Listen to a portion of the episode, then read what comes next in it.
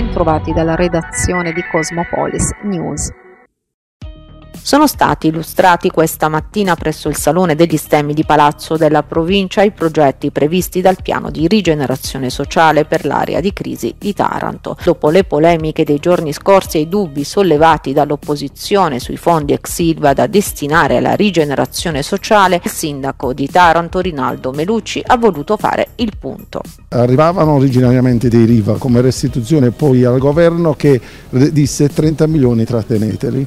E quindi sostanzialmente sono soldi che il governo disse teneteli voi e dateli in questo piano. La legge era abbastanza chiara, se l'andate a vedere, dava gli obiettivi, erano abbastanza chiari, noi ci siamo attenuti alla legge e soprattutto il problema era quello, capire di cosa il territorio avesse bisogno e quindi sostanzialmente tutta quell'attività degli stakeholder di sentire cosa avete bisogno dal carcere all'ASL, alla prefettura, al tribunale per i minori di cui spesso noi ci dimentichiamo, al tribunale e a quel punto abbiamo tirato fuori quelli che erano i fabbisogni e abbiamo risposto con i progetti. In particolare se vedete i progetti che noi definiamo strutturali, cioè noi per un linguaggio tutto nostro li abbiamo divisi in servizi strutturali, sono molto belli insomma. All'epoca non è che furono forniti i numeri, furono individuati i fabbisogni di ciò che c'era bisogno e elaborati dei progetti. È ovvio, io l'ho detto, che un piano di queste dimensioni, perché 30 milioni non sono pochi, non sono tantissimi, ma non sono pochi, è ovvio che lo devi rimodulare e noi le abbiamo fatte le rimodulazioni. Quando ci accorgiamo che un progetto probabilmente non soddisfa in pieno, noi lo abbiamo cambiato, ci riuniamo ogni 4 mesi. E se è necessaria una modifica strutturale, devo dire che il Ministero finora ci è stato vicino, nel senso che i decreti ministeriali di modifica sono arrivati in 20 giorni, un mese.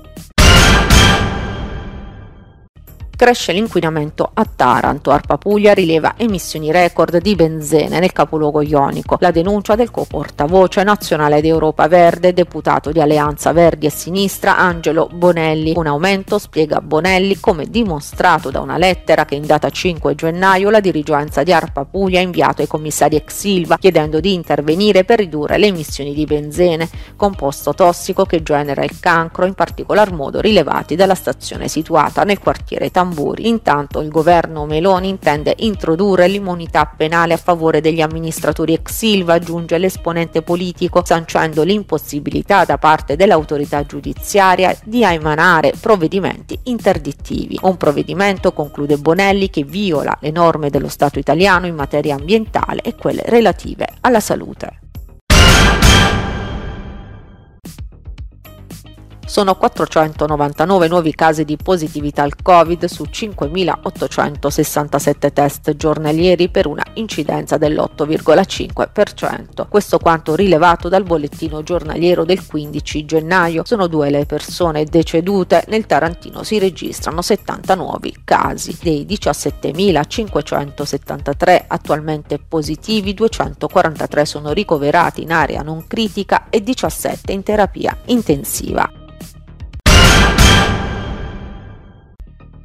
Riconoscere la professione infermieristica come lavoro usurante. Questa è la richiesta del presidente dell'Ordine delle professioni infermieristiche di Taranto, Pierpaolo Volpe, che nelle scorse ore ha inviato una nota sul tema ai parlamentari e consiglieri regionali eletti nella provincia ionica. Una professione soggetta al burnout, ovvero la sindrome stress lavoro correlato, afferma il presidente Volpe, il quale sottolinea la grave carenza di personale all'interno delle strutture sanitarie. Da anni gli infermieri, spiega, sono costretti ad un per lavoro in condizioni di forte disagio e quindi stress lavoro correlato. È arrivato il momento di riconoscere agli infermieri il dovuto, conclude Volpe, ovvero quanto è già riconosciuto ad altre professioni, quello di lavoro usurante.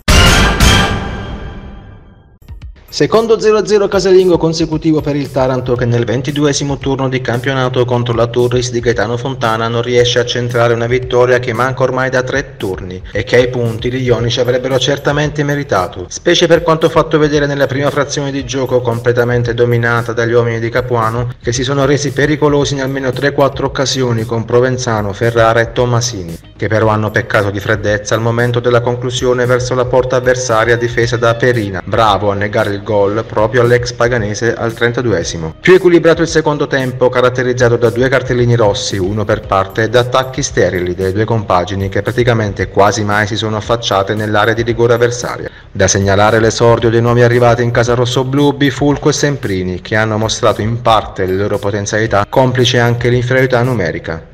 Un buon punto quindi per il Taranto, che sale a +4 sulla zona play-out e può guardare all'importante sfida salvezza di domenica prossima del Degli Ulivi contro la Fidelis Andria con relativa tranquillità.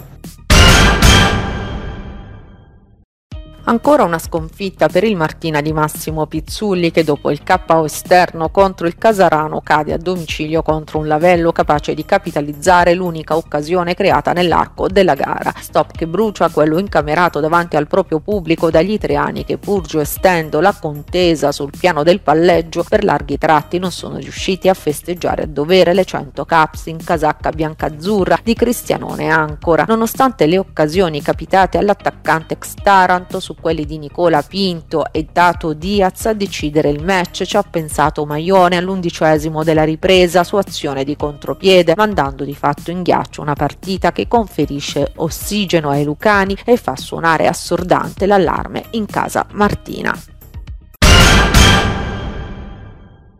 La gioiella Prisma Taranto riassapora il gusto del successo casalingo. Al Palamazzola la formazione allenata da coach Di Pinto torna a imporsi davanti al proprio pubblico, sconfiggendo per 3-0, 25-22, 25-22, 25-20 la UITU Verona nella quarta giornata di ritorno del campionato di Superlega Credenbanca. Una partita condotta magistralmente dalla compagine tarantina, che nel primo set ha perso per un infortunio alla spalla destra all'opposto titolare Stefani.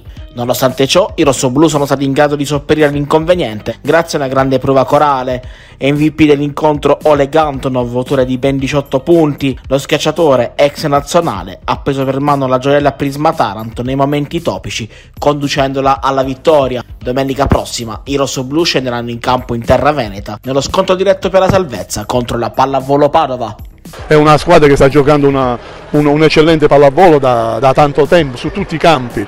Poi è chiaro che quando il livello è alto non è facile vincere su tutti i campi per i nostri mezzi.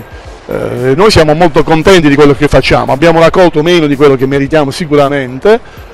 Oggi forse un pizzico di fortuna ci è tornato indietro e sono molto felice per i ragazzi, non posso essere felice per me perché essendo sia il manager che il tecnico io già sto pensando ai nostri guai, quindi sto già pensando al futuro.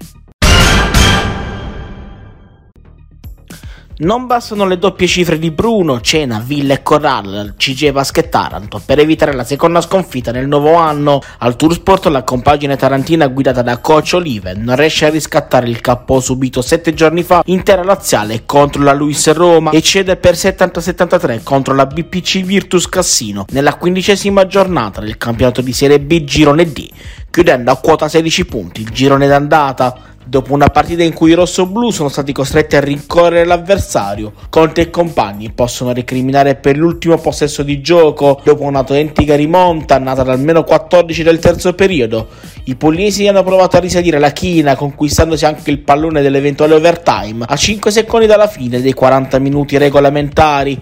Le fatiche degli ionici non sono state premiate, con Taranto che sarà costretta a cedere ai laziali davanti al proprio pubblico.